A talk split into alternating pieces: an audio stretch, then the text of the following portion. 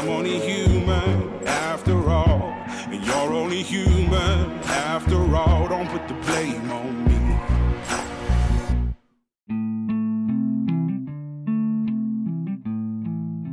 Welcome to Ponder Exchange, a podcast about Christian faith and armed service hosted by me, Brother Logan Isaac. First Formation is spiritual exercise for high church lowlifes looking to get the fuck up and pray. Join us every weekday morning to hear the good news through grunts and with grunts, in the unity of the Holy Spirit as one church forever and ever. Fall in.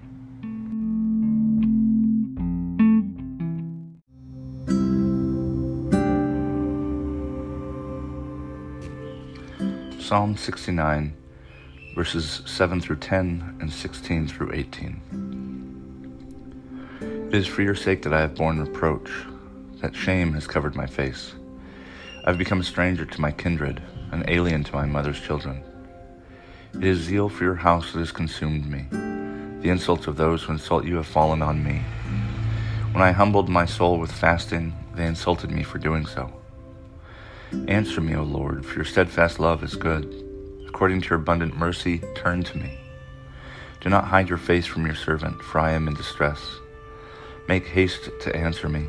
Draw near to me, redeem me, set me free because of my enemies.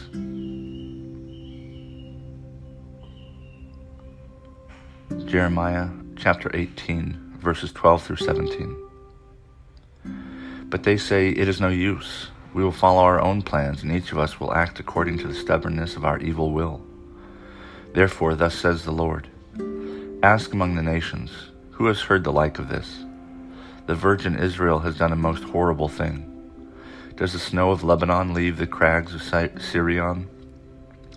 Do the mountains do the mountain waters run dry, the cold flowing streams? But my people have forgotten me.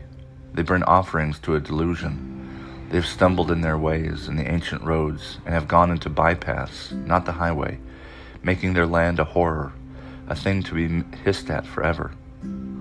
All who pass by it are horrified and shake their heads. Like the wind from the east, I will scatter them before the enemy. I will show them my back, not my face, in the day of their calamity. Hebrews chapter 2, verses 5 through 9. Now God did not subject the coming world about which we are speaking to angels, but someone has testified somewhere what are human beings that you are mindful of them, or mortals that you care for them? You have made them for a little while lower than the angels. You have crowned them with glory and honor, subjecting all things under their feet. Now, in subjecting all things to them, God left nothing outside their control.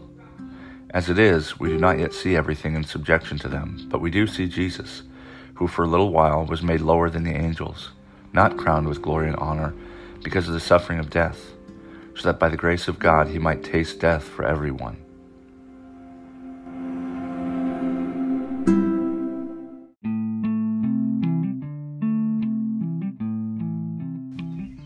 Good morning and welcome to the third Thursday of after Pentecost. This is Brother Logan Isaac broadcasting from the, from the Appalachian Abbey, Knoxville, Maryland. I'm tripping over a lot this morning. Uh, this morning's readings come to us from Psalm 70 minus 1, as my mom would say, verses 7 through 10 and 16 through 18, and then uh, Jeremiah 18 and Hebrews 2. Um, the uh, the Isaiah passage, I'm sorry, the Jeremiah passage is this kind of long um, uh, reflection on God being angry um, and upset that um, Israel has turned on him. Um, but in Hebrews, something caught my eye, um, and I did a study on this. The the um, the subtitle in the NRSV, which doesn't exist in the actual text, but it's helpful for English speakers, um, is exaltation through abasement. In other words, um, making one, making oneself low in order to be made high. Um, and the author, which the early church thought was Paul, but uh, most modern scho- scholars think is probably someone else, possibly even a Gentile who just knew a whole lot about the Jewish faith and um, was converted. Um, but the the part that interests me is this um, crowned with glory and honor. Um, in the one hand, the author is reflecting on, on somewhere else in verses six, seven, and eight, um, speaking of human beings um, that for just a little while lower, they were made lower than, than the angels, but that humans have been crowned with gl- glory and honor um, and subjecting all things under their feet. Um, and the author says, We see Jesus, who was made for a little while lower than the angels, now crowned with glory and honor because of the suffering of death. Um, and I imagine the lower than the angels occurred when he was being crucified, um, because that's as low as you can get, which is to be made subject to the whims of anybody and everybody, um, including human beings. Um, and this this theme that I'm I hope to develop more in my next book, um, the, that um, God is a grunt um, that glory and honor actually, um, if we, if the New Testament is our starting point, our, our litmus test for what glory and honor means, it has very much to do with suffering. Um, that it is this paradoxical thing whereby um, suffering is what brings Christ glory and honor, and it's you know it's kind of it fits in with the um, the idea that the wisdom of the world is foolish to Christians or vice versa. Basically, everything you think you know is upside down. If you think like know, Eddie Gallagher is worthy of glory and honor because I don't know what, um, Jesus comes along and says, no, actually, uh, that little boy that he stabbed in the neck, that's what it means to um, be crowned with glory and honor. Um, and there's something about suffering, um, something about um, persevering or not persevering, expiring, that is something uh, godlike. Um, not only do we see that in Jesus, but in um, after God has become angry with all creation and he destroys it with a flood, he puts an archer's bow in the sky. And the archer's bow um, is pointed up at the sky toward ostensibly for people. We think God is in heaven up above. Um, this archer's bow is pointed up at God. And there's, a, there's something about suffering that makes God uniquely God and that makes us more like God, like Jesus, in sharing in that suffering. Um, and that glory and honor is due the one who endures and suffers um, the most. And this, this is why martyrdom was such uh, an integral feature of the early church. And a lot of saints um, afterward really sought martyrdom, some much more overtly than others. Like Francis, he wanted to be martyred because that is how you could be like Christ. That's what imitation looked like, is to be killed in hatred of your faith. And so he goes off and tries to convert the Sultan in the middle of the Fifth Crusade. Um, and somehow he's he's crowned with the stigmata, the first person to um, to be subjected to that. Um, I don't know, I don't know if I'd call it tradition, but anyway. Um, and it, I've I began thinking this way about glory and suffering recently. My my mom, who was raised Lutheran, um, kind of fell away in in college and then had a son that became a Bible thumper, but um, I was having a talk with her. Uh, I think it was my post deployment leave, like right after I got home from Iraq. We were talking, um, and I, I, was asking her about God and what she thought about God, and she said, "You know, I think God is um, uh, suffers with compassion. That's what makes God God." And it got me thinking about this it got me thinking about my conception of God, which is something like, or at least my conception of nonviolence, Christian nonviolence, which is something like Cool Hand Luke. Paul Newman in Cool Hand Luke is, uh, he gets arrested, goes to a, a chain gang, and this big you know, hoss of a fellow um, who needs to be top dog, needs to assert dominance. So he's beating up Paul Newman, and Paul Newman doesn't hit him back. And the guy keeps saying, you know, fight back, fight back, and stay down because he knocks him to the ground. And Paul Newman's character, Luke, um, just keeps standing up, doesn't say a word, doesn't strike back. He just keeps getting up.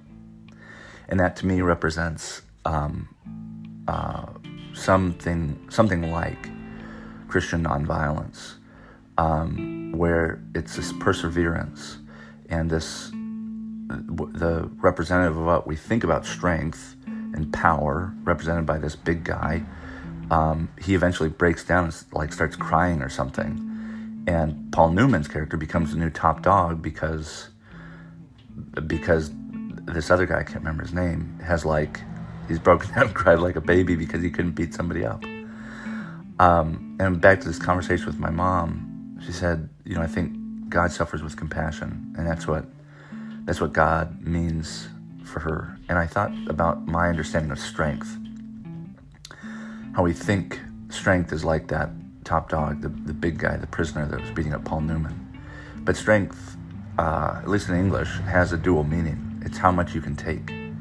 It's hardiness. Um, that's why I really harp on humility and hardiness uh, and what it means to be a grunt and why I think Jesus sure looks a lot like a grunt. Um, glory and honor um, comes mystically, I suppose, through not trying to grasp at it, not trying to be the top dog, not trying to be the best, not trying to overcome others um, through force, but um, uh, the ability to persevere. The strength is maybe sure, you know, the, the idiom about God creating a rock so big that God couldn't lift it. Um, but to me, a much more interesting question is um, can God uh, uh, shoulder pain so great that God cannot bear it. And I don't think that I don't think that's possible. I think one thing that makes God God from the beginning of the world is um, to be willing to give up something of God's self and face and suffer the consequences. So He makes creatures, uh, crowns them with glory, who can, you know, kick him in the shins, poke his eyes out, run off with other lovers, and God will remain faithful. Um, God does remain faithful, and that to me is what makes um, helps me make sense of looking at Christ in everything that Christ did, including his death and resurrection, to be crowned with glory and honor and still be this kind of character. A lot of, um, I don't know, kind of very masculine friends of mine have difficulty imagining Jesus as anything but some kind of like, there's this image in my head that actually exists of like Jesus with long hair and a beard in the boxing ring. And that's like, they're, and he's like buff. Um, and I think like people like Mark Driscoll or somebody said like, I don't want a wimpy Jesus. Um, well, there's a difference between wimpy and long suffering. This Paul Newman character, there's a reason that he's made top dog by a bunch of prisoners, you know, felons. Um, and so I think that to to find glory and honor, we have to be prepared to be lower than the angels, to be lower than others, um, because that if we read the Bible and we we take it as a whole, there's something in being in lowering ourselves that makes our that makes us more um, glorious and more representative of um, of God's love and, and action in, in a broken world that God continues to put up with and sustain and and love unconditionally.